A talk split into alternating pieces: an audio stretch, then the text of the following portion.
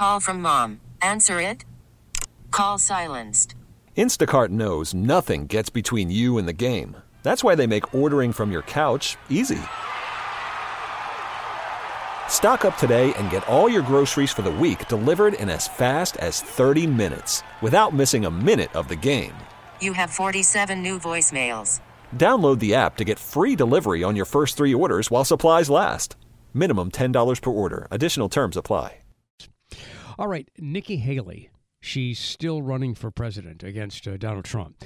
Uh, she is uh, sharpening the contrast with Donald Trump in these uh, closing days before the South Carolina primary big so far in the races over Haley. But in her home state of South Carolina, her message is she is the candidate who can unite America. Donald Trump can't win and we have to win. That's the biggest thing. Trump's 2016 primary victory in South Carolina helped cement his frontrunner status. This time around, he has the support from all the state's top elected leaders and all but one of its congressional Republicans. But Haley points out Trump lost in 2020. He has lost cases in court, and Republicans have lost votes in Congress. And Donald Trump had his fingerprints on all of it.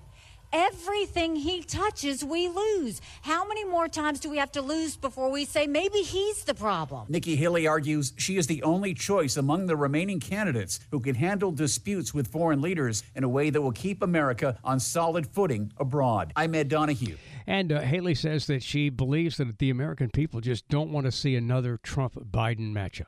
We don't want someone to go in and just get 99% of the vote. I think we need to have people's voices heard. And a lot of that is the fact that 70% of Americans say they don't want a Trump Biden rematch. That's a real number.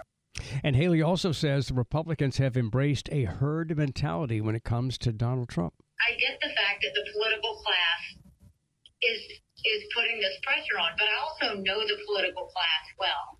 I know that they that there's this herd mentality that they get pushed into doing it, and many of them just don't want to challenge that.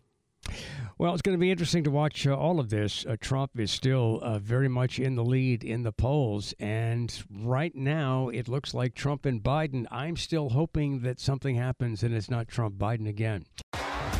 T Mobile has invested billions to light up America's largest 5G network from big cities to small towns, including right here in yours. And great coverage is just the beginning. Right now, families and small businesses can save up to 20% versus AT&T and Verizon when they switch. Visit your local T-Mobile store today.